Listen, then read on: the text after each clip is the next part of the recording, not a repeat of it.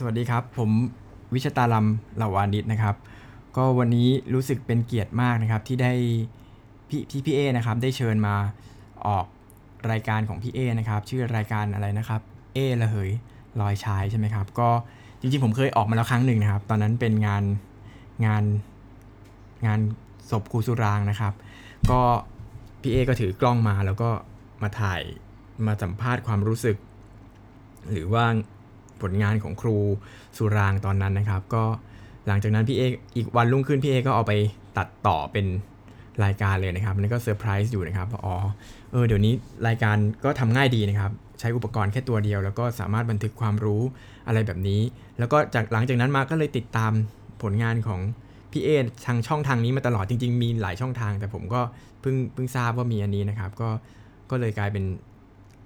ช่องหนึ่งที่ผมติดตามเป็นประจำนะครับ วันนี้ก็เลยรู้สึกดีใจมากพี่เอทักเมสเซจมาบอกให้ผมช่วยช่วยอัดเรื่องราวให้หน่อยนะครับ ผมก็เลยยินดีแล้วก็เป็นเกียรติมากนะครับเออพี่เกส่งหัวข้อมาให้เยอะแยะเลยนะครับ อันที่หนึ่งนะครับแนะนำตัวก่อนแล้วกันนะครับ ผมผมผู้ช่วยศาสตราจารย์ ดร วิชตาลัมเหล่าวานิชนะครับปัจจุบันเป็นประธาน สาขาดนตรีศึกษานะครับ คณะครุศาสตร์จุฬาลงกรณ์มหาวิทยาลัยนะครับ ก็ทำอยู่ที่สาขาดนตรีศึกษามาสัก 2 ปีแล้วนะครับ ก่อนหน้านี้ผมก็เป็นอาจารย์อยู่ที่โรงเรียนสาธิตาสาธิตจุฬาลงกรณ์มหาวิทยาลัยนะครับ เป็นอาจารย์อยู่ที่สาธิตจุฬาลงกรณ์มหาวิทยาลัยนะครับ ฝ่ายมัธยมนะครับ เป็นมาสัก 10 10 กว่าปีแล้วนะครับ แล้วก็ ตำแหน่งก่อนหน้านี้ก็เป็นผู้ช่วยผู้อำนวยการฝ่าย กิจการนักเรียน ผู้ช่วยผู้อำนวยการฝ่ายวิชาการนะครับ แล้วก็หัวหน้ากลุ่มสาระการเรียนรู้ศิลปะ อยู่ได้มาสัก 10 กว่าปีก็พอดีมีเหตุจำเป็นต้องโยกย้ายขึ้นมานะครับ ที่คณะครุศาสตร์ก็ก็รู้สึก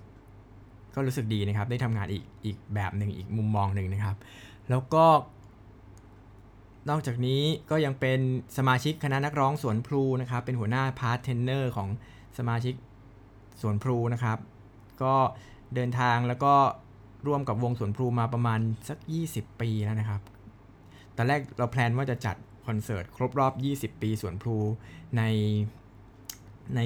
ปีนี้นะครับไม่แน่ไม่สงสัยไม่น่าจะจัดได้แล้วนะครับ เดี๋ยวเดี๋ยวดูสถานการณ์อีกทีหนึ่งนะครับ แล้วก็เคยเป็น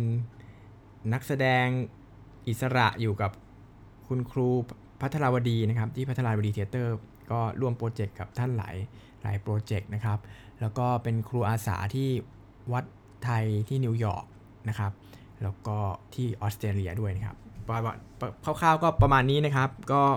อันนี้หัวข้อแรกนะครับ แนะนำตัว อันที่2นะครับพี่เอถามว่าอะไรล่ะ ชีวิตการเรียนดนตรีนะครับ ให้เล่าประวัติการเรียนดนตรีว่าเรียนยังไงที่ไหนบ้างนะครับ ผมยิ่งผมเป็นนักดนตรีไทยนะครับ เล่นเครื่องเอกมือ เครื่องเอกก็คือซอด้วงนะครับ เริ่มเรียนดนตรีตั้งแต่สมัยอยู่ที่สาธิตวิทยาลัยครูสวนสุนันทาตอนนั้นนะครับ ตั้งแต่ประถมนะครับ ถ้าจำไม่ผิดน่าจะเป็นป .2 นะครับ คุณพ่อคุณแม่มารับเย็นมากกับดึกมากนะครับ เพราะนั้นก็เลยต้องฝากให้ทำกิจกรรมพิเศษก็เลย ได้เรียนกับเรียนซอด้วงนะครับ จริงๆ ผมอยากเรียนขิมมากนะครับ พอดีว่า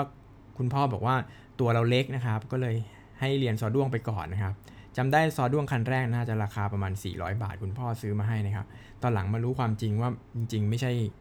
ผมตัวเล็กหรืออะไรนะครับ คุณพ่อไม่มีตังค์ที่จะซื้อขิมให้นะครับ ก็เลยบอกว่างั้นเรียนซอด้วงแล้วกันนะครับ มันราคาถูกดีนะครับ ผมก็เริ่มเรียนตั้งแต่นั้นเป็นต้นมานะครับ แล้วก็เรียนไปสักพักหนึ่งก็ก็ได้เริ่มเริ่มอะไรนะเรียนซอด้วง เรียนกับใครเรียนกับ อาจารย์น้ำทิพย์นะครับ อาจารย์สัสิใจหมดม่วงนะครับ เป็นครูคนแรก แล้วก็อาจารย์ก็เลยสนับสนุนให้เข้าร่วมแข่งดนตรีไทยที่ดนตรีไทยสอนทองนะครับ ก็เลยมารู้จักพี่เอนะครับ ครั้งแรกก็คือประมาณชั้นป .2 หรือไม่ไม่ใช่สิ เริ่มเรียนป .2 น่าจะแข่งสักป .4 ก็เริ่มเริ่มแข่งดนตรีนะครับ เข้ามาครั้งแรกก็เราเด็กมากเราก็ไม่ได้คิดอะไรนะครับ ครูให้ทำอะไรก็ทำนะครับ ก็สีมา เราก็ซ้อมผมจำได้เลยว่ามันน่าจะเป็นปีนั้นเพลงนางครวนนะครับ เข้ามาสอบเข้ามาสมัคร แล้วก็ไม่ได้อะไรนะครับ ก็เข้ามาสี ก่อนจะขึ้นเวทีคือตื่นเต้นมากครับ แล้วก็เห็นพี่ๆที่สีกันอยู่บนเวทีแบบเฮ้ยสีเพลงเดียวกับเราหรือเปล่าเนี่ยทำไมมันเทคนิคอลังการซับซ้อนอย่างนั้นนะครับ เราก็ไม่ได้คิดอะไรแต่กลัวมากนะครับ ขึ้นไปบนเวที ผมเป็นคนกลัวเวทีมากๆอยู่แล้วนะขึ้นไปบนเวทีก็สีนะครับหูยปรากฏครั้งแรกเข้ารอบชิงชนะเลิศเนี่ยครับ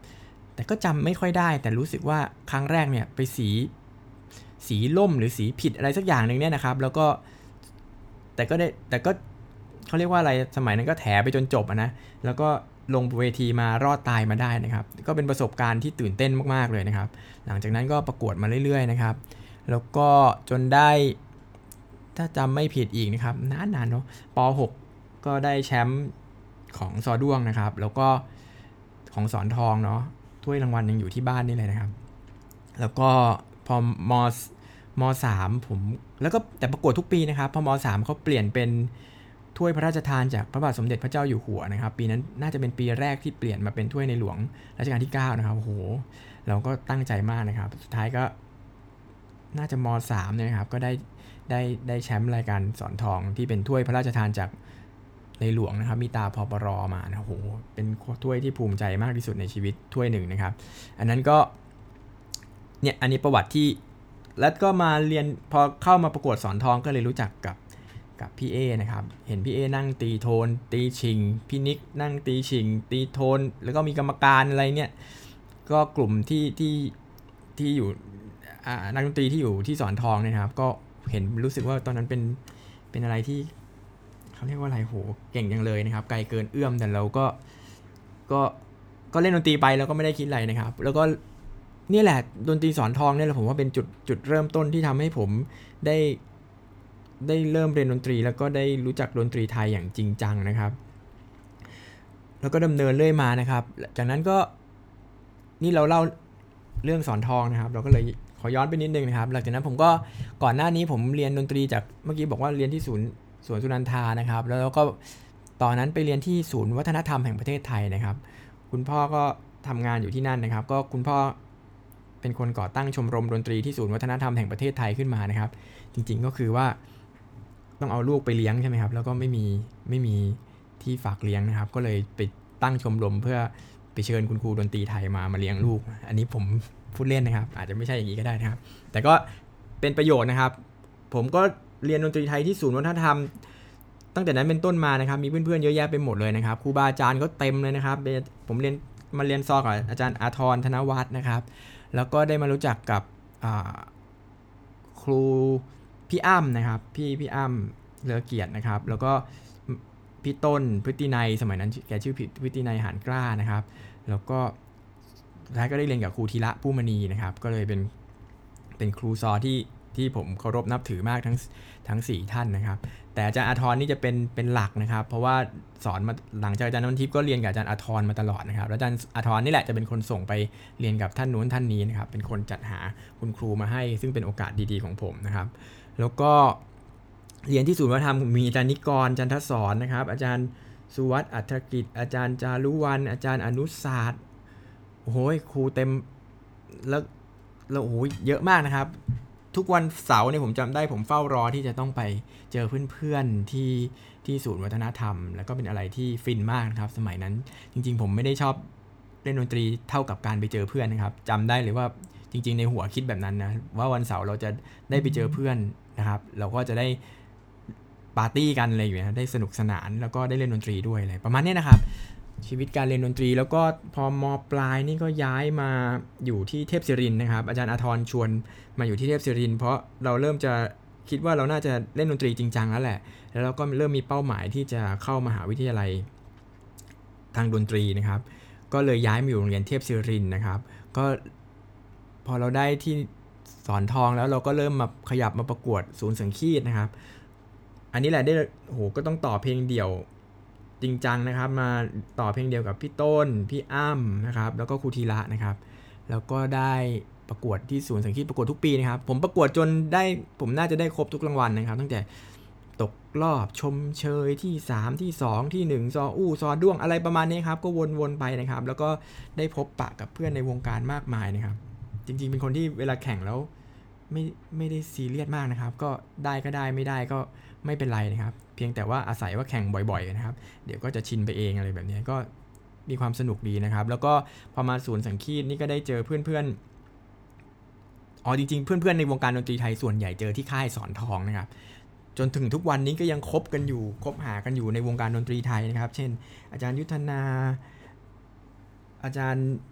ใครละเต็มไปหมดเลยนะครับ แล้วก็มีดนตรีไทยมัธยมอะไรอย่างนี้ผมก็ไปร่วมนะครับ ก็เลยมีกลุ่มสังคมนักดนตรีที่ ที่อยู่มาถึงปัจจุบันนะครับ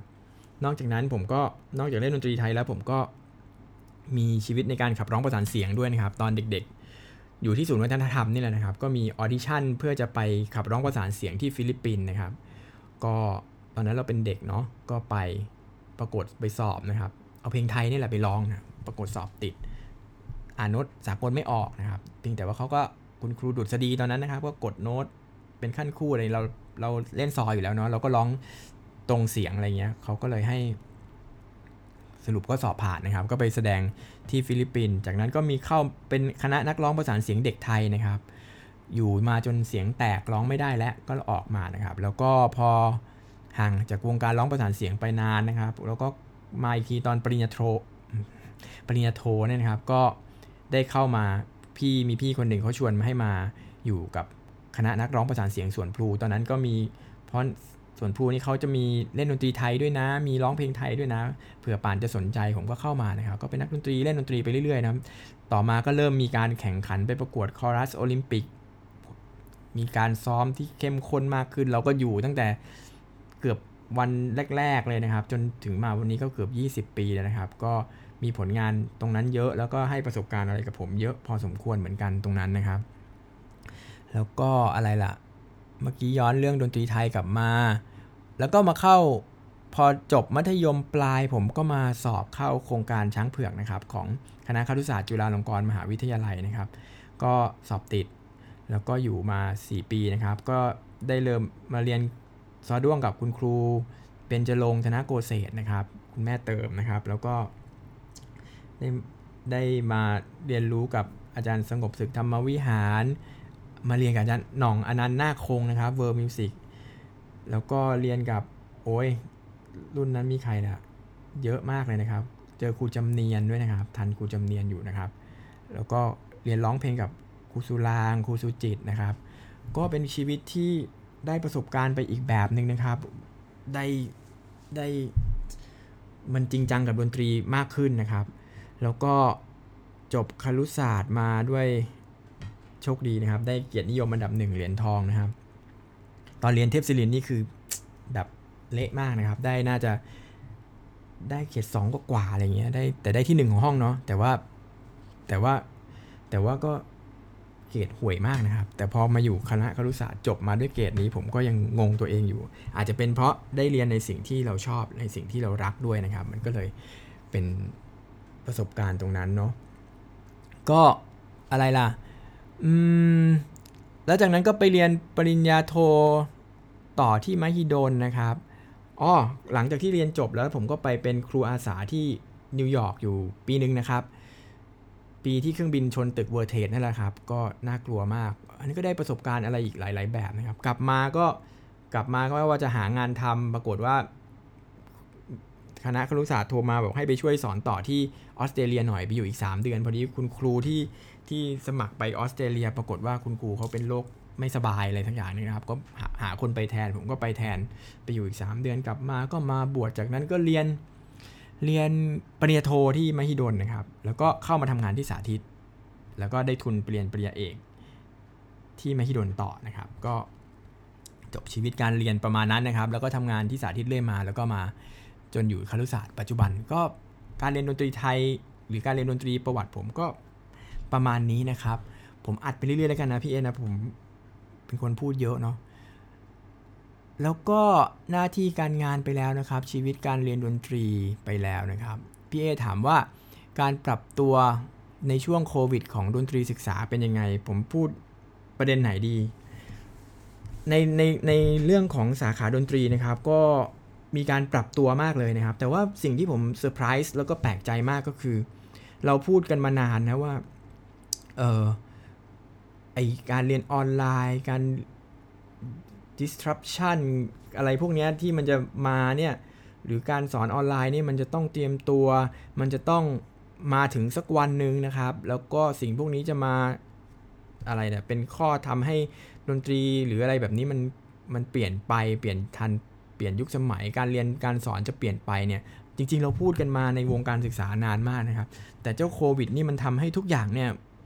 ผมบอกเลยว่ามันภายในเวลา 2-3 วันเนี่ย มันฟึบเลยนะครับ เพราะที่พอจุฬาประกาศ ให้เรียนการเรียนการสอนออนไลน์ปุ๊บ ทุกคนก็สวิชไปโหมดออนไลน์ได้ทันทีนะครับ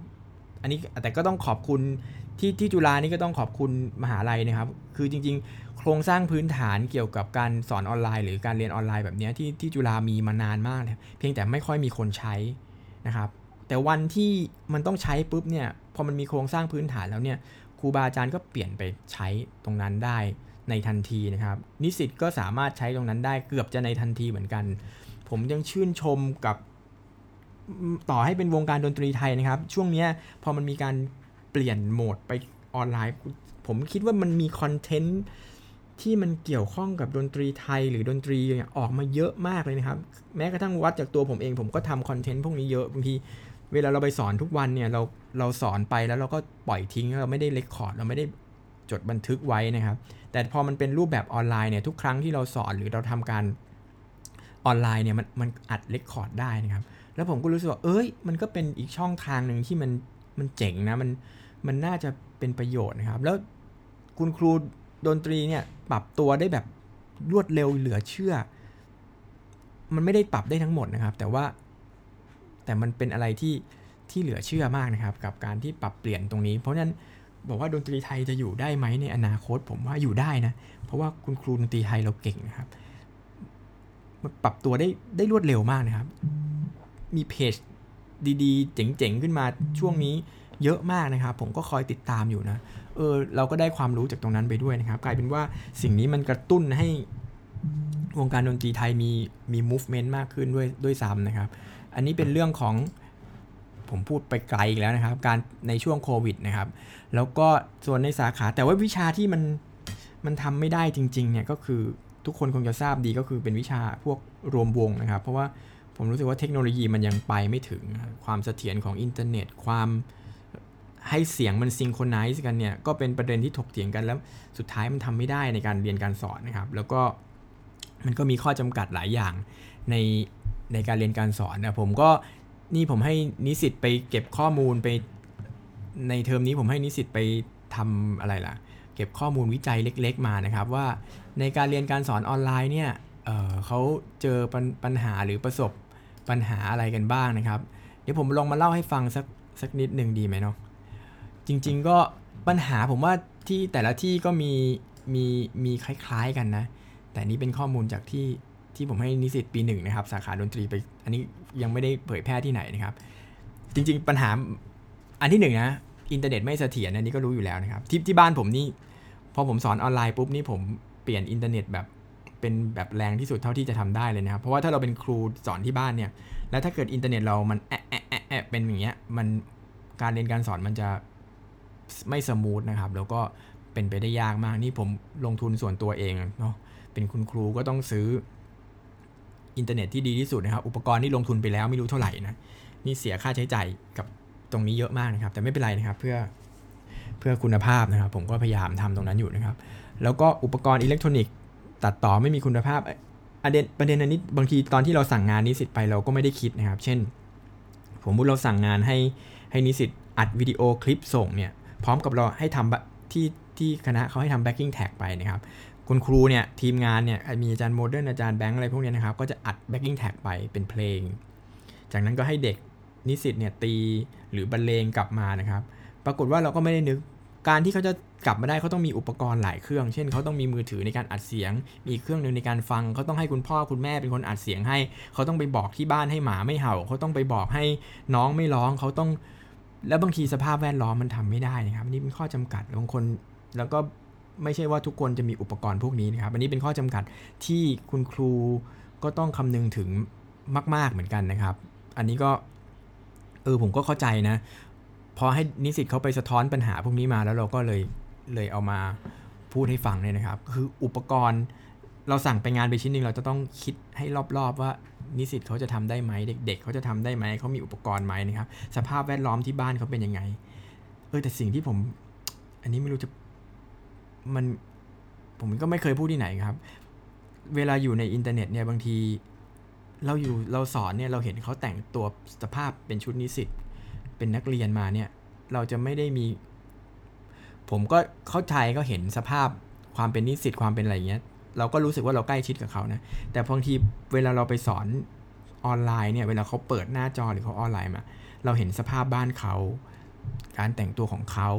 แล้วบางนิสิตบางคนหรือนักเรียนบางคนเนี่ยก็เขาเรียกว่าอะไรก็ก็ใส่ชุดนอนเรียนนะครับ บางทีก็สอนเรียนในห้องนอนบางทีก็อะไรเงี้ยกลายเป็นรู้สึกผมก็รู้สึกว่ามันก็มีประเด็นบางประเด็นที่เราเราก็ใกล้ชิดกับเขามากขึ้นนะ คือเราเนี่ยมันเข้าไปถึงบ้านเขาเลยอะไปถึงห้องนอนเขาเลยนะครับ ไปเห็นสภาพความเป็นอยู่จริง ๆ ซึ่งเออบางทีทำให้เราเข้าใจสภาพของนิสิตมากขึ้น เพราะบางทีบางที เขามาเรียนที่คณะเนี่ยเขาก็เขาก็ทำตัวเหมือนเพื่อนแต่งตัวเหมือนเพื่อน แต่พอพออยู่กับสภาพจริง ๆ เนี่ยอัดวิดีโอมาให้เราเห็นเราเราก็เฮ้ยผมก็ได้มุมคิดหรือว่าเรื่องความแตกต่างความความเข้าถึงอะไรแบบนี้มันกลายเป็นว่าอินเทอร์เน็ตเนี่ยเราอยู่ไกลกันนะ แต่กลายเป็นว่าเฮ้ยเราสามารถเข้าไปแทบจะถึง มันใกล้ชิดกับสภาพความเป็นจริงใน ในชีวิตเขามากกว่าที่ที่เราสอนในห้องเรียนนะครับ อันนี้เป็นแล้วโดยที่เราไม่ต้องเดินทางไปที่บ้านเขานะอันนี้ก็เป็นสิ่งที่อันนี้เป็นมุมอาจจะเป็นมุมอื่น ๆ ที่ผมได้ข้อคิดจากการเรียนการสอนออนไลน์ในช่วงโควิดนี่นะครับ ก็เป็นมุมที่น่าสนใจ บางทีเรารู้สึกว่าเราใกล้ชิดมากเกินไปด้วยซ้ำนะครับ เพราะบางทีนิสิตหรือว่านักเรียนเขาอาจจะไม่ได้ระวังตัวอะไรเงี้ยมันมันก็เป็นไปได้นะครับ อย่างที่ ที่มันเกิดขึ้นนะ อันนี้ก็ต้องเตือนไปถึงนักเรียนหรือใครคุณครูนะครับ ที่จะสอนออนไลน์ที่บ้านด้วยเนี่ยสภาพที่บ้าน หมายถึงก็ต้องต้องระมัดระวังเนื้อระวังตัวหน่อยเพราะบางทีเราเราไม่รู้ว่าใครคิดอะไรยังไงกับ กับสิ่งที่มันเพราะมันใกล้ตัวมากนะครับ คือการที่เอากล้องมาตั้งไว้ในบ้านเนี่ยเนี่ยทุกคนก็เห็นแล้วเนี่ยคือบ้านผมเนี่ยมีรูปนี้มีรูปนั้นอยู่บางทีมันก็เป็นอันตรายเหมือนกันนะครับ อันนี้เป็นแต่ผมไม่รู้ว่าใครคิดขนาดไหน แต่ผมผมผมผม เป็นห่วงตรงนี้เหมือนกันนะครับ เพราะว่าถึงจะเป็นอินเทอร์เน็ตทางไกล แต่ว่ามันใกล้อะผมไม่รู้จะใช้คำว่าอะไรนะครับ นอกนั้นก็ปัญหาอื่นๆนะครับ อุปกรณ์ไม่ เออ แต่ว่ามันมีหลายประเด็นครับ แต่ประเด็นที่ผมแปลกใจแล้วก็สะท้อนคิดได้มาจากนิสิตก็คือ กลายเป็นว่านิสิตเนี่ยหรือนักเรียนเนี่ยเขาชอบการเรียนการสอนแบบ ให้เราอัดวิดีโอไว้ก่อนแบบเนี้ยมากกว่าการสอนด้วยซูม เพราะว่าเขาบอกว่าเวลาสอนด้วยซูมเนี่ยบางทีมัน สัญญาณเน็ตมันไม่เสถียรแล้วต่อให้เขามาดูย้อนหลังด้วยมันจะมีช่วงที่เสียงอึกอึกอักอักบางทีมันไม่ติดมันอะไรแบบนี้นะครับ ทางเทคนิคมันมันมีอะไรที่ที่ไม่ไม่ smooth ไม่ลื่นอะแต่ถ้าเกิดเป็นวิดีโอเนี่ยเขารู้สึกว่าเขาเปิดดูเมื่อไหร่ก็ได้ เขาจะมาทบทวนอะไรก็ได้ แล้วเดี๋ยวถ้าเกิดเขามีอะไรถามเขาก็ไลน์ไปถามคุณครูเองนั่นแหละ หรือว่าให้เขาส่งวิดีโอเป็นงานส่งไปดีกว่าที่จะให้เขา โต้ตอบแบบฉับพลันทันทีอยู่ในห้องหลาย ๆ คนบางทีเขาก็ไม่มีโอกาสยิ่งผมเจอบางคลาสแบบ 200 คนอย่างเงี้ยนะครับมันก็สอนยากเหมือนกันเนาะและการมีปฏิสัมพันธ์ก็ยากเหมือนกัน สรุปแล้วนิสิตเขาชอบที่จะใช้วิดีโอมากกว่านะครับ แล้วผมก็มานั่งนึกนะเออแต่เวลาเราสอนแบบวิดีโอเราก็ต้องเตรียมตัวเยอะเหมือนกันจริงๆนะเราก็ต้องอัดวิดีโอถ้าเรารู้สึกว่าไม่โอเคเราก็ต้องมาตัดต่อมาคัดมาอะไรแบบนี้นะครับ เพราะฉะนั้น เนื้องานมันก็จะสมูทกว่าแบบซูมเพราะแบบซูมมันก็จะสด แต่มันก็ได้ได้ได้ความความแตกต่างที่ที่ไปอีกแบบหนึ่งนะครับเฮ้ยผมพูดยาวไปไหมนะครับ พี่พี่เอพี่เอไปตัดได้นะครับ ผมผมเป็นคนพูดเยอะเนาะเดี๋ยวนี้แต่ก่อนเป็นคนไม่พูดเลยนะเด็ก ๆ เดี๋ยวนี้ ตั้งแต่มาเป็นครูนี่รู้สึกว่าตัวเองพูดมากขึ้นเป็นหลายสิบเท่าเลยนะครับ ก็อะในการปรับการเรียนการสอนวิชาดนตรีด้านโควิดนะครับ อีกประเด็นหนึ่งนะครับก็อ๋อแต่ผมคิดว่า มีประเด็นที่น่าสนใจก็คือที่ผมชอบอีกอันหนึ่งก็คือ เวลาเราไปเก็บในการเรียนการสอนเนี่ยมันจะมีเรื่องการเก็บข้อมูลวิจัยอะไรพวกนี้นะผมรู้สึกว่าวิธีการเก็บข้อมูลวิจัย เช่น การโฟกัสกลุ่มการประชุมกลุ่ม การสัมภาษณ์ ปรากฏว่ามันเป็นโอกาสดีมากเลย ไม่งั้นเวลาจะไปสัมภาษณ์คุณครูผู้ใหญ่จะไปสัมภาษณ์คนนั้นคนนี้เนี่ยเราถ้า เราจะต้องนัดหมายเราจะต้องไปถึงตัวเราต้องไปอะไร แต่ด้วยสถานการณ์บังคับแบบนี้คุณครูรุ่นใหม่ คุณครูเขาก็จะเรียนรู้การใช้ซูมใช้ไลน์อะไรแบบนี้ เวลาเราสัมภาษณ์ข้อมูล โดยเฉพาะที่เป็นกลุ่มเนี่ยทำผมทำโฟกัสกลุ่มกับงานวิจัยเนี่ยปรากฏว่าเออมันง่ายดายในการนัดหมาย ก็แค่นัดเวลาให้ตรงกันนะครับ แล้วกันบอกว่าททุกคนส่วนใหญ่จะใช้ซูมเป็นหมดแล้ว หรือโปรแกรมอะไรพวกนี้เป็นนะครับ มันก็เลยทำให้การเก็บข้อมูลวิจัยเนี่ยมันง่ายมากขึ้นนะครับ แต่มันมันง่ายขึ้นแต่มันก็ต้องแลกกับการที่เราไม่เห็นบริบทจริงอะไรเงี้ยแต่ว่าถ้าเราจะเอาความคิดเห็นทัศนะมาแลกเปลี่ยนกัน ผมว่ามันมันดีมากๆเลยนะครับ กับการที่ออนไลน์ แล้วทำให้คนหมู่มากเคยชินกับการเรียนการสอนออนไลน์นะครับ นอกนั้นส่วนส่วนนอกจากนั้นผมก็จะมีประสบการณ์เกี่ยวกับการสอนดนตรีในเด็กเล็กในโดยใช้ออนไลน์ด้วยนะผมให้ลูกผมเรียนออนไลน์ ในหลาย ๆ คอร์สนะครับ ก็แต่ผมพูดไปแล้วในพอดแคสต์นะครับ มีมีข้อแนะนำแล้วก็คำแนะนำในการเรียนการสอนออนไลน์ของเด็ก ๆ เนี่ย เดี๋ยวไปตามในพอดแคสต์ผมได้นะครับ ท้ายผมจะพูดอีกทีว่าว่าว่ามีอะไรบ้างนะครับ อันนี้ก็คงเป็นเรื่องทั่ว ๆ ไปเกี่ยวกับอันนี้คำถามที่พี่เอถามมานะครับ การปรับตัวด้าน ด้านดนตรีศึกษาในในโควิดนะครับ แล้วก็อันนี้ผมเป็นเป็นมุมมองจากประสบการณ์ ส่วนตัวที่สอนที่ที่คณะนะครับ กับเด็กมหาวิทยาลัยนะครับ ส่วนดนตรีมัธกับดนตรีมัธยมประถมเนี่ยเดี๋ยวก็คงจะมีช็อตตามมาเพราะมันยังไม่เปิดเทอมใช่ไหมแต่ผมเห็นเพื่อนที่สาธิตจุฬาเนี่ยเตรียมตัวกันแบบอลังการมากนะครับไปติดตามเพจของสมาคมผู้ปกครองของสาธิตจุฬาฝ่ายประถมมัธยมเนี่ยคุณจะเห็นว่ามีคอนเทนต์ต่างๆ ที่คุณครูดนตรีเนี่ยผลิตขึ้นมาเยอะแยะมากมาย ซึ่ง ผมว่าเป็นอะไรที่เป็นปรากฏการณ์ที่น่าทำวิจัยนะครับสำหรับคนที่สนใจนะครับ ก็เดี๋ยวผมอาจจะทำเองก็ได้นะเดี๋ยวไปดูก่อนนะครับ แล้วก็ อันนี้ก็คงประมาณนั้นนะครับ เป็นเรื่องทั่วๆไปมากๆเลยนะครับ อีกอันหนึ่งพี่เอถามว่า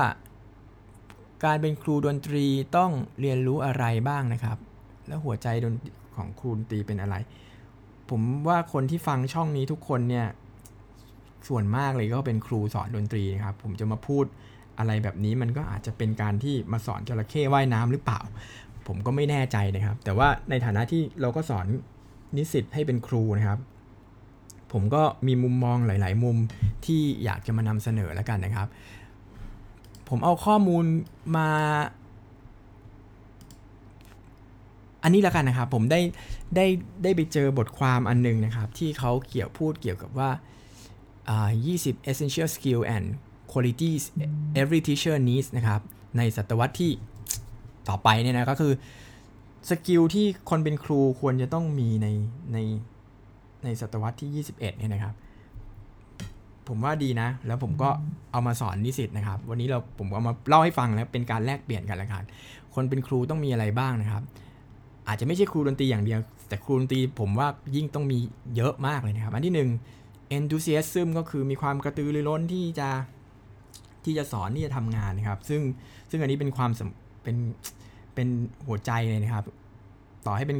ถ้าเกิดไม่มีความกระตือรือร้นในหรือไม่มีความ passion passion ใน passion ในงานของเราเนี่ยมันก็จบแล้วนะครับ และผมคิดว่าอันนี้ก็เป็นสิ่งสำคัญจริง ๆ นะครับ นิสิตที่หรือบางคนที่เข้ามาเนี่ยก็มีปัญหาเรื่องเรื่อง enthusiasm นะครับ หรือว่ามีแม้กระทั่งเราอยู่หน้าชั้นเนี่ยถ้าเราไม่ไม่กระตือรือร้นพูดเรื่อย ๆ หรืออะไรแล้วก็แล้วแต่นะครับ มันก็จะทำให้ให้การเรียนการสอน มันอาจจะไม่โอเคสำหรับเด็กรุ่นใหม่นะครับ อันที่2นะครับ leadership นะครับ ความเป็นผู้นำนะครับ อันนี้แน่นอนเราเราอยู่ในห้อง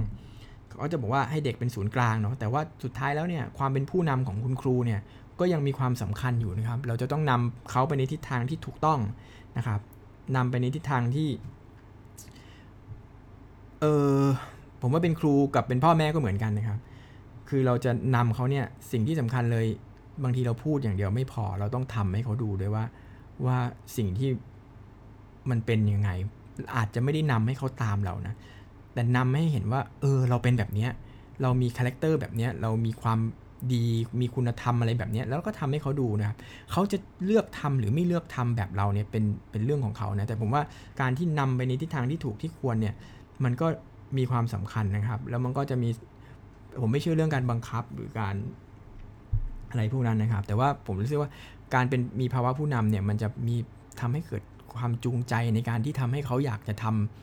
ำทำอะไรที่ ที่เป็นประโยชน์นะครับ เดี๋ยวก่อนนะ ผมรู้สึกว่าไอ้นี่มันจะ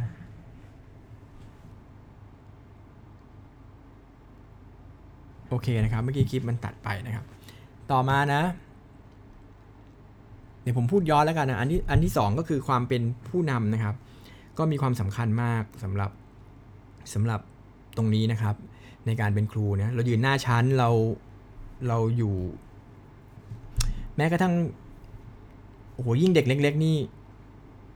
เขาตามเราแบบสุดหัวใจเลยนะครับ คุณครูเนี่ยแม้กระทั่งทรงผมหน้าตาเนี่ยเขาจะสังเกตเราทุกอย่างเพราะฉะนั้นเราจะเป็นผู้นำของเขา อันนี้ในกรณีของเด็กเล็ก เด็กโตผมก็ไม่ไม่ต่างกันนะครับ เพราะฉะนั้นผมรู้สึกว่าการเป็นผู้นำที่ดีเนี่ยสิ่งที่ดีที่สุดคือทำตัวให้มันเป็นตัวแบบอย่างที่ที่ดีนะครับกับ ผมเห็นผู้นำหลายคนพูดเก่งนะครับ แต่พอถึงเวลาทำเนี่ยทำไม่ได้แล้วเราก็จะเสียความศรัทธา เราก็ไม่อยากจะเป็นแบบนั้นนะครับ ผมก็พยายามนำในสิ่งที่ผมมีความเชื่อมั่นแล้วผมก็ทำได้อะไรแบบนี้นะแล้วก็พยายามอะไรที่ผมทำไม่ได้ ผมก็จะ ไกด์หรือเป็นแรงจูงใจให้เขาทำนะแต่เราต้องเป็นผู้นำต้องมีภาวะผู้นำนะครับในในในในชั้นเรียน อันที่ 3 ก็เป็นเป็นคนที่ organization นะครับเป็นคนที่มีการจัดระเบียบได้ได้ดีทั้งกับชีวิตตัวเองแล้วก็กับการจัดการในห้องเรียนหรือกับสภาพชีวิตคะแนนของนักเรียนเกลียดนักอะไรพวกนี้การ organize เป็นสิ่งสำคัญมากสำหรับการเป็นครูนะผมว่านะ เพราะว่า ยิ่งสำหรับครูยุคใหม่นะครับ มันจะทำให้ แล้วมันก็เป็นทักษะอย่างหนึ่งของ ถ้าเกิดจะเป็นนักวิชาการด้วยนะครับ มันก็ต้องมีการจัดระบบจัดระเบียบอะไรพวกนี้ ถ้าพูดเดี๋ยวยาวนะครับ อันนี้ผมเอามาเล่าให้ฟังแล้วกันนะครับ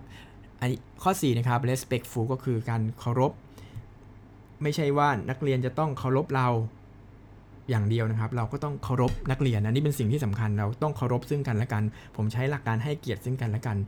respect อย่างมากนะครับในการเรียนการสอน ต่อไป multitasking นะครับ multitasking ก็คือทำครูต้องทำได้หลายอย่างจริงไหมเดี๋ยวนี้ผมก็เห็นครูว่าเนี่ยต้องตัดต่อวิดีโอเป็นโควิดนี่ผมตัดต่อวิดีโออัดคลิปเองตัดภาพเอง อันนี้เป็นเป็นทักษะที่สำคัญสำหรับครูไปแล้วนะครับ ต้องทำหลาย ๆ อย่างได้นะครับ แล้วก็และหลาย ๆ อย่างนั้นมันมีอะไรเดี๋ยวเราก็ค่อยว่ากันนะครับต้องมีทีมเวิร์กผมว่าครูหลายคน ไม่มีทีมเวิร์กที่ดีนะครับ อันนี้ก็เป็นทำงานยากเหมือนกันนะ แต่ผมไม่ก้าวล่วงแล้วกันนะครับ ต่อไปนะครับ ability to teach นะครับ มีความสามารถที่จะสอนได้นะครับ อันนี้ก็เป็นทักษะทฤษฎีทางดนตรีอะไรก็ว่าไปนะครับ มีการ communication ที่ดีนะครับ บางคนเก่งทุกอย่างสื่อสารไม่เป็น อันนี้ก็ก็น่าเป็นห่วงนะครับ มีความสามารถในการปรับตัวนะครับที่ดีนะครับ แล้วก็มีมี interpersonal skill นะครับ มีการพูดคุยกับคนอื่น ในฐานะมนุษย์ได้แบบ ได้คุยกับผู้คนรู้เรื่องคุยกับนักเรียนรู้เรื่อง ติดต่อสื่อสารกับผู้คนรู้เรื่องนะครับ ก็เป็นการติดต่อระหว่างคนต่อคนเนี่ย interpersonal interpersonal skill นะครับ อันนี้ก็เป็นสำคัญนะครับ creative เป็นครูต้องมีความคิดสร้างสารรค์ มี self evaluation นะครับ การประเมินตัวเองอยู่ตลอด ผมก็พยายามประเมินตัวเองในตลอดเวลานะครับ แล้วก็มีความอดทนเนาะ อันนี้ทำปกติอยู่แล้ว มี EQ นะครับ มี emotional intelligence มีความฉลาดทางอารมณ์นะครับ มี empathy นะครับเห็นอกเห็นใจเข้าใจนักเรียนนะครับ critical thinking อะคิดอย่างมีวิจารณญาณมีความเชื่อมั่น มี commitment นะครับ commitment ก็สำคัญเราต้องมี commit ในสิ่งที่เราทำนะครับ แล้วก็มี sense of humor นะครับ มีความเป็นมนุษย์นะครับ แล้วก็เข้าใจเด็กนะครับ แล้วก็เข้าถึงได้ สุดท้ายนี้เขาบอกว่าคุณครูในยุคใหม่ต้องเข้าถึงได้นะครับ ไม่ใช่เด็กเด็กหรือนิสิตจะรู้สึกว่าเราเข้าถึงไม่ได้เนี่ย มันก็จะเป็นอะไรที่ยากลำบากนะครับ แล้วเขาก็จะไม่สื่อสารกับเรานะครับ เขาจะไม่เล่าปัญหาหรือไม่ไม่ไม่ไม่สะท้อนคิดหรือไม่ไม่กล้าแค่เราไม่กล้าคุยกับครูนี่หรือไม่กล้าคุยกับคุณพ่อคุณแม่นี่ก็จบแล้วนะครับ เพราะฉะนั้นการเป็นครูก็ต้องมีลักษณะตรงนี้นะครับ อันนี้ผมก็เล่าให้ฟังตามสิ่งที่ผมไปอ่านเจอมาแล้วกันนะครับ ก็คงเป็นลักษณะนั้น คราวนี้ในส่วนตัวผมเองเนี่ยการเป็นถ้าเป็นครูที่ดีนอกจากไอ้พวกเมื่อกี้แล้วนะครับ ผมว่าคุณครูดนตรีที่ดีควรจะต้องมีความรู้หลายอย่างนอกจากดนตรีนะ อันนี้สำคัญนะครับ โดยเฉพาะผมจะพูดว่ายังไงดี บางทีผมเห็นเพื่อนๆ หรือคุณครูดนตรีไทยหลาย ๆ คนก็ จะสนใจแต่เรื่องดนตรีไทยอย่างเดียวนะครับ แล้วก็โฟกัสแต่เรื่องดนตรีไทยบางทีในสังคมปัจจุบันเรามันมีหลายอย่างมากมายที่จะต้องเรียนรู้ไปพร้อม ๆ กันนะครับ แล้วบางทีถ้าเกิดเด็กๆ ขนาดผมสอนเด็กๆเนี่ยเราก็ต้องเรียนรู้เรื่องการ์ตูน เราต้องเรียนรู้เรื่องเกม คืออะไรนะ เราจะได้ไปพูดกับเขารู้เรื่อง อันนี้สำคัญนะครับ มันเป็นสิ่งที่ แล้วพอเราพูดกับเขารู้เรื่อง พูดภาษาเดียวกัน มันก็จะทำให้ คุณจะเอาดนตรีเข้าไปใส่ หรือจะเอาอะไรเข้าไปเนี่ยมันก็เป็นสิ่งที่ทำได้ง่ายขึ้นจริงไหมนะครับ แล้วก็คุณครูดนตรีต้องมีอะไรอีกนะครับ ต้องมีประสบการณ์ ผมรู้สึกว่าต้องมีประสบการณ์ในการเล่นดนตรี และยังเล่นดนตรีอยู่ อันนี้ก็จะสำคัญมากนะครับ ถ้าเกิดเรามีประสบการณ์ เพราะบางทีเราเวลาสอนเนี่ยเนื้อหาเนื้อหาบางทีทางดนตรีเหมือนเหมือนกันแหละ แต่สิ่งที่ต่างกันที่เวลาเรียนกับผมเนี่ย กับเรียนกับอาจารย์คนอื่น ที่ไม่เหมือนกันผมว่าเป็นเรื่องของประสบการณ์นะสมมุติผมเรียนกับผมก็เรียนอาจารย์หน่องเนี่ยคนโอ้โหนิสิตเรียนกับอาจารย์อนันต์นี่มันจะต้อง มันจะเพราะว่าอาจารย์หน่องแบบมีประสบการณ์เยอะมีเรื่องเล่าเยอะมีอะไรอย่างเงี้ยนี่คือเรื่องต่างผมแต่เรียนกับผมผมก็มีเรื่องเล่าของผมเพราะฉะนั้นแต่เนื้อหานี่อาจจะคล้ายหรือเหมือนกันเพราะเดี๋ยวนี้คอนเทนต์มันอาจจะหาได้จาก Google อะไรเงี้ยแต่ประสบการณ์นี่แหละมันจะเป็นสิ่งที่ถ่ายทอด แล้วก็เป็นสิ่งสำคัญที่ครูดนตรีต้องมีนะครับแล้วประสบการณ์ทางดนตรีนี่ก็สำคัญ ถ้าเกิดเรามีประสบการณ์ทางดนตรีเยอะ เรามีประสบการณ์นู่นนี่นั่นทางดนตรีเยอะเราก็จะสามารถนำพาเขาไป หรือว่าแสดงให้เขาเห็นได้นะครับ อันนี้สำคัญมากนะครับในในทัศนะของผมนะครับ แล้วก็ครูดนตรีจะต้องทำอะไรอีกนะอ่า สุดท้ายแล้วผมรู้สึกว่าการเป็นครูเนี่ยมันต้องเรียนรู้การให้แบบไม่หวังผลตอบแทนนะครับ เพราะมันคือการสร้างมนุษย์สร้างคนอื่นให้เก่งกว่าเรา สร้างให้ดีกว่าเรา แล้วก็ผลักดันให้เขาไปถึงจุดหมายในสิ่งที่เขาอยากจะไปได้สูงที่สุดเท่าที่เขาอยากจะทำได้นะครับ อันนี้จะเป็นจุดมุ่งหมายสำคัญที่สุดนะครับ ถ้าเกิดเราสอนดนตรีแล้วลูกศิษย์แย่กว่าเราเนี่ยวงการดนตรีหรือโลกนี้มันก็จะไม่พัฒนานะครับ เพราะฉะนั้นการที่เราจะสอนให้เขาเก่งกว่าเราได้เนี่ยเราต้องมีหัวใจที่ที่ให้ที่ผลักดัน ผมเรียนรู้ได้จากการมีลูกจริงนะครับ คือพอเรามีลูกปุ๊บเราจะรู้เลยว่าเฮ้ยการให้แบบหมดหัวใจให้แบบสุดๆ แบบไม่ต้องหวังอะไรเลยเนี่ยมันเฮ้ยมันมีจริงในโลกนะมันมันเป็นอย่างนี้นี่เองนะครับ มันแล้วก็ผมสังเกตกับชีวิตผมเนี่ยเวลาเราให้โดยที่ให้โดยที่ มีจุดมุ่งหมายเพื่อคนอื่นเนี่ย ผมรู้สึกว่างานผมจะประสบความสำเร็จมากกว่า เวลาจุดประสงค์เพื่อตัวเอง เพราะบางทีมันจะมีเซนส์ของความเห็นแก่ตัวอะไรอย่างนี้อยู่นะ แต่ว่าพอให้คนอื่นแล้ว แล้วเดี๋ยวสิ่งที่ตอบแทนมาเนี่ยมันจะมโหฬารและการเป็นวิชาชีพครูเนี่ยผลตอบแทนเนี่ยมันทางใจนี่มันเต็มเปี่ยมนะครับ แต่ทางเงินอีกเรื่องหนึ่งนะครับ ก็ก็ว่าไปนะครับ อ่าคราวนี้มาพูดถึงเรื่องดนตรีไปแล้วนะครับ เอ่อ รื่องการศึกษาเรื่องหนักๆไปแล้วนะครับ ก็มาดูเรื่องการสอนลูกตัวเองบ้างนะครับ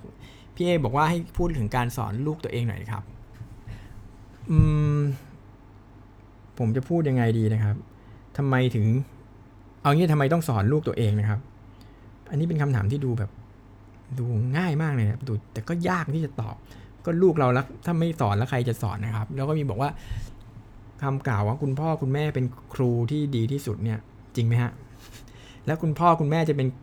ครูที่ดีที่สุดในหลาย ๆ เรื่องจริงไหมคำถามต่อไปก็คือคุณพ่อคุณแม่เนี่ยจะเป็นครูดนตรีที่ดีที่สุดไหมนะครับ สมมุติผมเป็นครูดนตรีผมสอนดนตรี แล้วผมจะสอนลูกได้ดี เหมือนกับที่คุณครูดนตรีคนอื่นสอนไหมอันนี้เป็นคำถามที่คาใจผมมากเลยนะ แล้วผมก็ตอนที่ผมยังไม่มีลูกเฮ้ยทำไม สอนลูกนี่มันยากเหรอทำไมสอนไม่ได้นะครับทั้งไอ้บางคนก็เก่งเก่งทำไมเอาลูกไปเรียนกับ ครูดนตรีโทษนะครับ เอาไปเรียนกับครูดนตรีนะ ทั้งที่ตัวเองก็เก่งครับช่วงนี้พอมีลูกก็เราจะเข้าใจพอสมควรนะครับสอนลูกนี่มันยากมากนะครับ เออแต่ผมก็สอนนะ เพราะรู้สึกว่า รู้สึกว่ามันเป็นอะไรที่ที่สนุกดีนะครับ ช่วงแรก ๆ นี่ก็โหลำบากเหนื่อยเหมือนกันนะครับ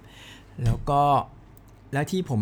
แต่สาเหตุที่ผมรู้สึกว่าผมอยากจะสอนลูกเองแล้วผมถ้าเกิดใครตามเพจหรือใกล้ชิดกับผมจะรู้ว่าผมเอาลูกไปในทุกๆทที่ที่ที่ผมไปนะครับ ตั้งแต่วันแรกตั้งแต่เขาอยู่ในท้องวันแรกเลยถูกไหมเราก็เอาเขาไปแทบไม่เคยห่างกันเลยนะครับ อันนี้ผมพูดได้เลยเพราะว่าทำไมผมถึงทำแบบนี้ผมเห็น ผู้ที่ประสบความสำเร็จในชีวิตหลาย ๆ คนนะครับ มีความประสบความสำเร็จในหน้าที่การงานเป็นผู้ยิ่งใหญ่เป็น เป็นอะไรก็แล้วแต่นะครับที่ผมเห็นนะ แล้วผมก็ได้มีโอกาสรู้จักกับลูกๆของเขานะครับ ไม่ไม่ใช่ทุกคนที่ผมรู้จักนะครับ แต่ว่าหลายหลายคนผมรู้สึกว่าเขามีเวลาทุ่มเทให้กับงานมาก จนโอ้โหเป็นผู้ยิ่งใหญ่ แต่ว่า เอ๊ะทำไมลูกเขาเหมือนกับ ไม่ได้มีเวลาที่มีคุณภาพกับคุณพ่อหรือคุณแม่เขานะครับวันนี้ผมไม่อยากให้เกิดเหตุแบบนี้กับลูกผมนะครับ ผมก็เลย ตั้งใจว่า เฮ้ยผมพยายามจะ จะทำทำสิ่งนี้ให้ได้นะครับ ก็คือสอนลูกด้วยตัวเอง ผมไม่จ้างพี่เลี้ยงเลยนะครับ ผมไม่ ไม่มีพี่เลี้ยง เลี้ยงเขาเลยตั้งแต่เกิดนะครับ ก็จะมีญาติญาติช่วยกันบ้างนะครับ แต่ส่วนใหญ่ผมกับภรรยาจะอยู่ ผมไปอ่านบทความโหแต่ผมเคยเขียนไว้ใน Facebook นะครับจำไม่ได้แล้วว่าปัจจุบันเนี่ยเราจะจ้างเอาซอร์สมาทำงานแทนเราเยอะนะครับ ที่ บริษัทหรือองค์กรเนี้ย แต่ว่าเอาซอร์สที่ผมไม่อยากจ้างเลยก็คือพี่เลี้ยง เพราะว่าการเลี้ยงคนเลี้ยงมนุษย์เนี่ยมันเป็นเรื่องของทัศนคติ เด็กจเจริญเติบโตได้เนี่ยเป็นเรื่องทัศนคตินะครับถ้าเราอยู่ใกล้กับใครเราก็จะมีทัศนคติแบบนั้น แล้วมันเป็นเรื่องที่ซึมซับถ่ายทอดผ่านกันนะ ผมอยากให้ทัศนคติ แบบผมเนี่ยซึ่งอาจจะไม่ดีก็ได้นะ แต่อยากภรรยาผมอยากให้ผมได้ มีโอกาสในการถ่ายทอดทัศนคติแบบนี้ลงไปสู่ลูกๆนะครับ ลงไปสู่เด็กคนนี้ลงไปสู่คนที่เรารักแบบเต็มๆนะครับ ผมไม่อยากให้เขาอะไรแบบนี้ก็เลยกั้นใจนะครับเหนื่อยมากนะครับในการเลี้ยงลูกเองนะครับ แต่ผมไม่ได้บอกว่าทุกคนต้องทำแบบนี้นะอันนี้ข้อควรระวังนะครับผมผมเข้าใจทุกคนนะว่าแต่ละคนมีบริบทแล้วก็สภาพที่ที่ต่างกันนะครับ เพราะฉะนั้นไม่ได้บอกว่าวิธีผมดีที่สุด แต่ผมเลือกแบบนี้เพราะผม ฮปปี้แล้วก็ผมมีวิถีแบบนี้นะครับ ก็เลยเลือกแบบนี้ อันนี้สำคัญมากสำหรับสำหรับการเลี้ยงลูกนะครับ แล้วก็แล้วก็เลยจากนั้นก็เลยเลี้ยงก็เลี้ยงลูกมาแบบนี้นะครับ แล้วก็ที่สำคัญก็คือ คุณแม่ก็คือคุณภรรยาของผมเนี่ยเป็นคนเป็นนักวิชาการทางดนตรีศึกษาเหมือนกันนะครับ เป็นอาจารย์สอนอยู่ที่บ้านสมเด็จเนาะแล้วก็เป็นอาจารย์พิเศษที่มหิดลนะครับ สอนอยู่ที่ Trinity ด้วยครับสอนเปียโนเขาก็เริ่มทำหนังค้นหาข้อมูลตั้งแต่วันแรกที่เราแพนว่าจะมีลูกนะ ค้นหาข้อมูลเกี่ยวกับงานวิจัยนะครับ ที่เกี่ยวกับเด็กเล็ก การพัฒนาการของเด็ก วิธีการเลี้ยงลูก วิธีการเอาดนตรีเข้าไปใช้กับเด็กทำยังไงให้อะไรแบบนี้นะครับโอ้ยเราเจอข้อมูลเยอะแยะมากมายที่มันเป็นประโยชน์มากนะครับ แล้วก็ตั้งใจว่าเฮ้ยเราจะเอามาใช้กับลูกเรานี่แหละนะครับ เหมือนกับที่คล้ายๆกับซิกเมนฟรอยนะครับนักจิตวิทยาที่เขามีทฤษฎีทางจิตวิทยา สุดท้ายเขาก็ผมไปอ่านมา เขาก็ทดลองกับใครครับเขาก็สังเกตจากลูกเขาดูพฤติกรรม ดูพัฒนาการของลูก แล้วก็สรุปออกมาเป็นทฤษฎีอะไรแบบผมก็เลยอยากจะทำแบบนี้นะ ก็เลยและที่สำคัญก็คือ ผมก็ได้เอาข้อมูลตรงนี้ไปเป็นเป็นสิ่งที่ได้ใช้สอนนิสิตด้วยนะครับ เรื่องจิตวิทยาดนตรี จิตวิทยาเด็กเล็กนี่ผมค่อนข้างจะแม่นมากเลยนะครับ ช่วงนี้เพราะว่าเพราะว่าอยู่กับเรื่องนี้มามาสี่ห้าปีแล้วนะครับ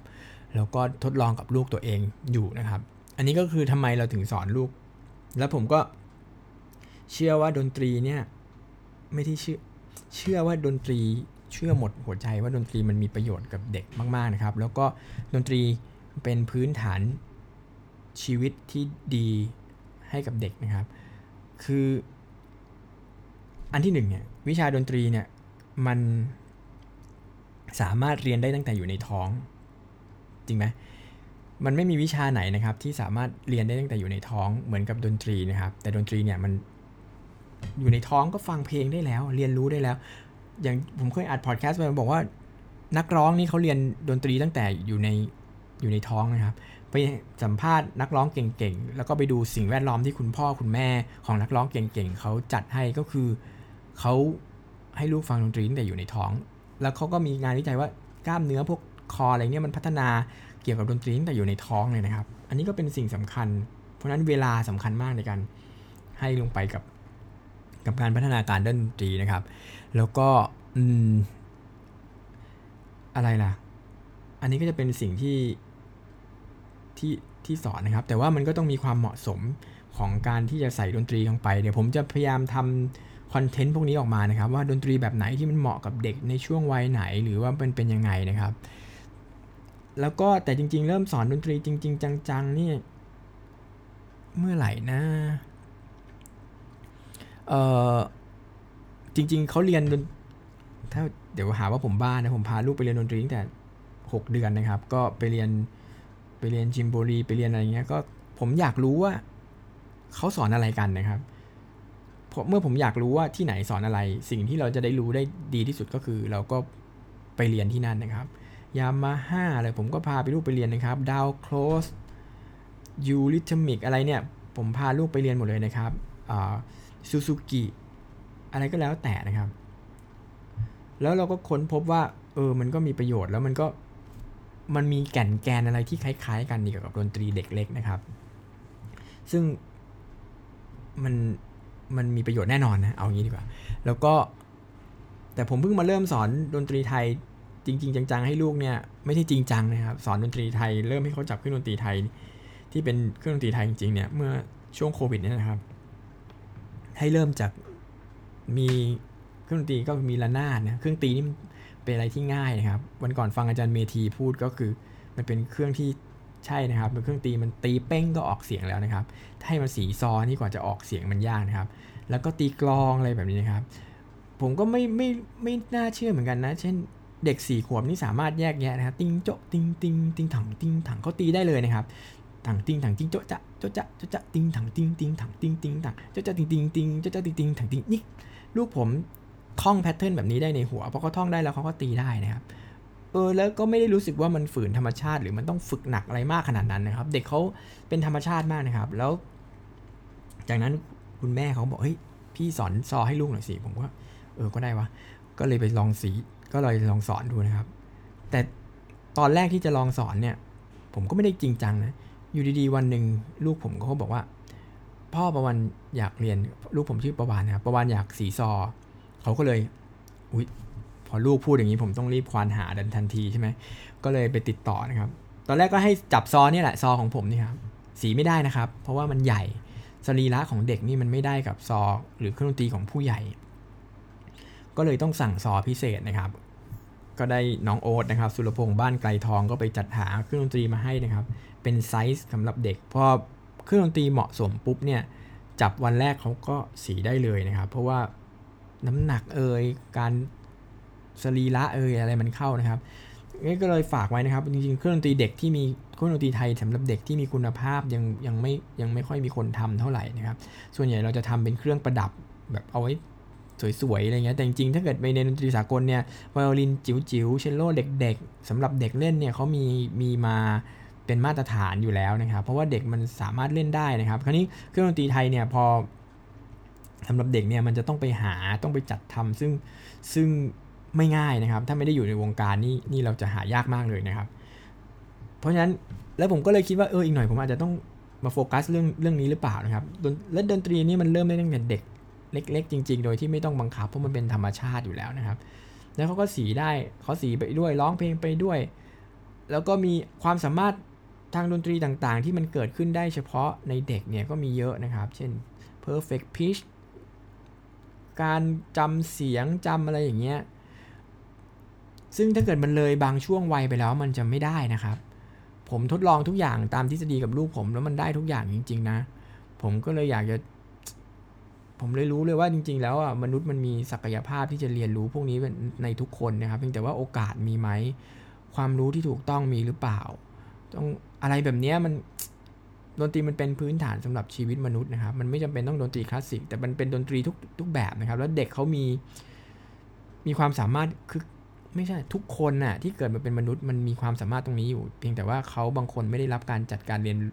รู้ไม่ได้รับการจัดการเรียนการสอนที่มัน ถูกต้องเหมาะสมนะครับ แล้วก็ทฤษฎีบางอย่างทฤษฎีที่เราอ่านอ่านกันในหนังสือเนี่ยบางทีมันมันไม่ใช่แล้วสำหรับมนุษย์ยุคนี้นะ ผมเพิ่งอ่านเจอบอกว่าเฮ้ยสมัยก่อนเมื่อกี่สิบปีที่แล้วมีคนสมมติผมจำข้อมูลไม่ได้แน่นอนครับ วิ่งมาราธอนได้ 3 ชั่วโมงเนี่ยมีคนเดียวเองสมมุตินะครับ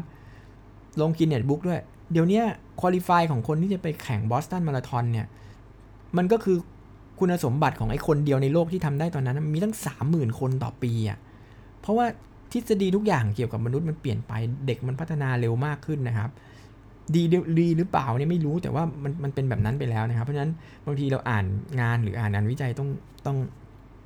ต้องดูนิดนึงกับบริบทของสังคมนะครับ แล้วก็มาปรับใช้ให้ให้ถูกต้องนะเพราะฉะนั้นนี่แหละ ผมเล่าอะไรก็เป็นวิชาการไปหมดเลยนะครับ ก็ก็ก็เป็นแบบนั้นนะครับ ทั้งหมดนี้ก็เลยเอาความรู้ทั้งหมดที่พูดมาเนี่ยก็เลยเอาไปใส่ไว้ในลูกนะครับ ผมก็ต้องย้ำว่าผมไม่ได้ต้องการให้ลูกผมเป็นอัจฉริยะเป็นอะไรนะครับ ผมแค่เชื่อว่าดนตรีจะทำให้เด็กเขามีความเป็นมนุษย์ที่จะบอกว่าสมบูรณ์มันก็เหมือนเพอร์เฟกมันก็ไม่ใช่นะมันก็ไปเติมเต็มส่วนหนึ่งของความเป็นมนุษย์ที่จริง ๆ มันเป็นพื้นฐานของชีวิตนะ ผมก็แค่จัดสรรพื้นฐานของชีวิตให้อย่างหนึ่งกับลูกผมแค่นั้นเองนะครับเขาจะชอบหรือไม่ชอบก็แล้วแต่เพียงแต่ว่าเขาไม่ขาดตรงนี้แน่นอน แล้วผมก็ไม่อยากให้เด็กไทยคนไหนขาดตรงนี้ไปเลยนะครับ ไม่อยากให้เด็กในโลกตรงไหนขาดตรงนี้ไปเลยนะครับ เพราะว่ามันเป็นสิ่งที่สอนได้มัน เพียงแต่มัน เราก็ในนักดนตรีไทยเราก็รู้อยู่แล้วว่ามันพูดไปนะครับ มันก็มันก็ยากที่จะทำให้เกิด แต่ก็อยากจะลองทำดูนะครับ อันนี้ก็เป็นความฝันของผมว่าเออผมอยากให้วิชาดนตรีเนี่ยเป็นเป็นวิชาพื้นฐานจริง ๆ ให้อยากให้ผู้ปกครองเห็นว่ามันเป็นพื้นฐานจริงๆอะที่ที่ควรจะต้องได้รับการจัดสรรไม่งั้นมันก็จะหายไปจากศักยภาพอุตสาห์เกิดมาเป็นคนเนาะ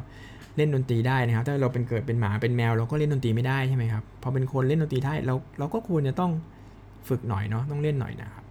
เรามีบุญเกิดมาแล้วก็ต้องมีบุญที่จะเกิดมาเป็นมนุษย์แล้วก็น่าจะมีบุญที่ได้รู้จักกับ ดนตรีอะไรแบบนี้ผมคิดแบบนี้นะนะครับอะโอเคนะครับ ผมพูดยาวมากเลย เกือบชั่วโมงนะครับ พี่พี่เอเอาไปอัดเอาไปตัดตัดออกเองแล้วกันนะครับ พี่เอบอกว่าสุดท้ายนะครับ ฝากผลงานหน่อยนะครับ ผลงานของผมตอนนี้ก็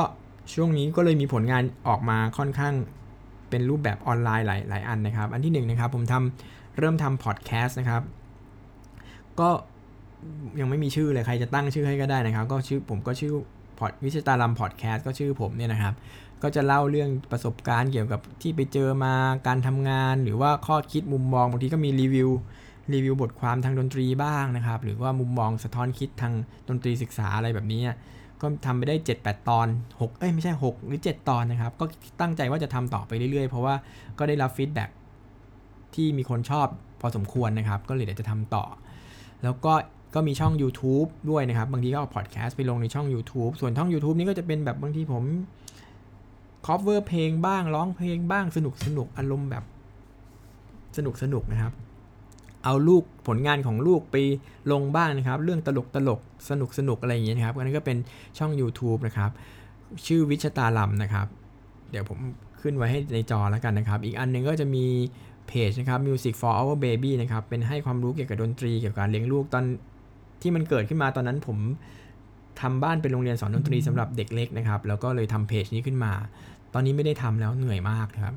เพราะว่าโหลดไม่ไหวนะครับ ก็เลยเลิกทำตรงนั้นไป แต่ว่าเพจยังอยู่ ก็เลยจะเป็นอะไรที่ให้ความรู้กับกับผู้คนอยู่นะครับ ก็เลยอยากจะทำตรงนั้นอยู่ อีก 2 เล่มหนึ่งเป็นของคุณภรรยาแล้วกันนะครับ คุณภรรยามีหนังสือ 2 เล่มนะครับ เรื่องที่1นะครับ เล่มที่ 1 เรียนรู้กับครูเปียโนนะครับ ก็เป็นเรื่องราวที่ แฟนผมเขาไปดูในพันทิปถามตอบเรียนเปียโนที่ไหนเรียนดนตรียังไง เวลาเรียนเปียโนจะจำได้ยังไงทำไมต้องดูโน้ตเขารวมคำถามพวกนี้นะครับ แล้วก็ไปหาคำตอบทางวิชาการงานวิจัยมาตอบให้ในหนังสือทั้งหมดเลยนะสอบเกรดทำยังไง ต้องเตรียมตัวยังไงอะไรแบบนี้ ไปสัมภาษณ์กับคุณครูเปียโนที่มีชื่อเสียงในระดับประเทศคุณ เช่นครูสุดาพนมยงครูนัทยนตรลักษ์อาจารย์นพนันอาจารย์จามอนเต็มไปหมดเลยครับ แล้วก็มาสรุปเป็นข้อข้อมูลให้นะครับ ถ้าสนใจก็ยังมีเหลืออยู่บ้างนะครับ แต่จนจะหมดเต็มทีแล้วครับมันก็เป็นผลงานของแฟนนะครับ แล้วก็มีอีกเล่มหนึ่งนะครับ ชื่อหนังสือเลี้ยงลูกด้วยเสียงเพลงนะครับ ติดตามได้นะครับ ตอนนี้ขายมีวางจำหน่ายอยู่ที่ร้านหนังสือชั้นนำทั่วไปนะครับสำนักพิมพ์อมรินนะครับ เป็นคนจัดพิมพ์ให้นะครับ ร้าน c ีเอ็ดนอินอะไรมีหมดนะครับ ก็ลองไปดูนะครับ เลี้ยงลูกด้วยเสียงเพลงนะครับ ก็เป็นวิธีการที่ผมใช้เลี้ยงลูกนะครับ กับภรรยาแล้วก็มีทฤษฎีเกี่ยวกับการเรียนรู้ดนตรีของเด็กอยู่ในนั้นเนาะอันสุดท้ายก็ทำเป็นเว็บเพจรวบรวมผลงานของผมนะครับ เกี่ยวกับงานวิจัย บทความวิชาการ แล้วผมก็ตอนนี้เขียนบล็อกข้อคิดที่ได้จากการดำเนินชีวิตเล็ก ๆ น้อยๆอะไรอย่างเงี้ยผลงานทั้งหมดนี้ก็ส่วนใหญ่ก็ ทางออนไลน์นี่ก็เกิดจากช่วงโควิดนี้นะครับ ก็เลยเอามาแชร์กันตรงนี้นะครับ ก็ผมคงพูดยาวและเยื่นเยอะมากนะครับ นี่กะว่าพูดแล้วก็ให้พี่เอไปตัดเอาเองแล้วกันนะครับ ผมก็คงเป็นลักษณะนั้นนะครับ ก็ขอกราบขอบพระคุณอีกทีนะครับขอพี่เอนะครับที่ให้เกียรติเชิญผมมานะครับ อ๋ออีกอันหนึ่งนะครับ พี่เอบอกว่าให้ฝากกำลังใจให้กับ สถานการณ์ช่วงนี้หน่อยนะครับ ว่าโควิด ผมว่าในในอืมผมเป็นคนมองโลกในแง่ดี ตลอดเวลานะครับบางทีเพื่อนชอบหาว่าผมเป็นคนโลกสวยอะไรเงี้ยแต่ในทุกวิกฤตมันจะมีโอกาสอยู่เสมอ แล้วผมเป็นคนที่ชอบมองหาโอกาสในวิกฤต มาก ๆเลยนะครับ มันมันมีโอกาสอยู่จริง ๆ มองไปทางไหนมันก็จะเห็นถ้าเกิดเราเปิดใจเปิดตาให้มัน มองโลกในแง่ดีนะครับ แล้วก็ผมว่ามันมีโอกาสอยู่ในทุกที่นะครับ อย่างที่ผมพูดตอนต้นเนี่ยการเรียนการสอนออนไลน์ก็เป็นโอกาสในวิกฤตอย่างหนึ่ง เราเห็นการปรับเปลี่ยนของวงการดนตรีไทย เราเห็นคอนเทนต์อะไรต่างๆ ที่มันงอกเงยงอกงามขึ้นมาในวงการนี้ เยอะๆ จากสถานการณ์โควิดนี่เองนะครับ เพราะแต่ปกติเราอาจจะไม่เห็นลักษณะนี้ก็ได้นะครับ นี่แหละผมว่าให้เรามองมองวิกฤต ในตรงนี้ให้มันเป็นโอกาสให้ได้มากที่สุดนะครับ ส่วนคนที่มันมีวิกฤตจริง ๆ ในชีวิตนะครับ ตกงานโรงเรียนปิดสอนไม่ได้ อันนี้ผมเข้าใจดีนะ ผมก็มีลูกศิษย์แล้วก็เพื่อนๆที่มีปัญหาแบบนี้อยู่นะครับ ก็คงต้องบอกว่าให้กำลังใจแล้วกันนะครับ แล้วก็กำลังใจก็เป็นสิ่งสำคัญนะครับ แล้วก็ผมไม่รู้จะให้อะไรได้เนาะก็ให้แต่กำลังใจนะครับ แล้วก็สู้ๆแล้วกันนะครับ แล้วก็มอง วิกฤตให้มันเป็นโอกาสให้ได้นะครับ แล้วก็ผมคิดว่าเราก็จะผ่านตรงนี้ไปด้วยกันนะครับ สุดท้ายนะครับกราบขอบพระคุณพี่เออีกครั้งหนึ่งนะครับ ที่เชิญผมมานะครับ ดีใจมากและยินดีนะครับ ถ้าเกิดจะให้ผมรับใช้อะไรก็บอกมาได้เลยนะครับสำหรับมูลนิธิหลวงประดิษฐ์ไพเราะหรือ การประกวดดนตรีสอนทองนี่นี่ผมยินดีและเต็มใจเพราะผมผมเกิดมาจากตรงนี้นะครับ แล้วก็ยังระลึกถึงพระคุณอยู่ ตลอดเวลานะครับ ก็วันนี้คงเท่านี้ก่อนนะครับ สวัสดีครับ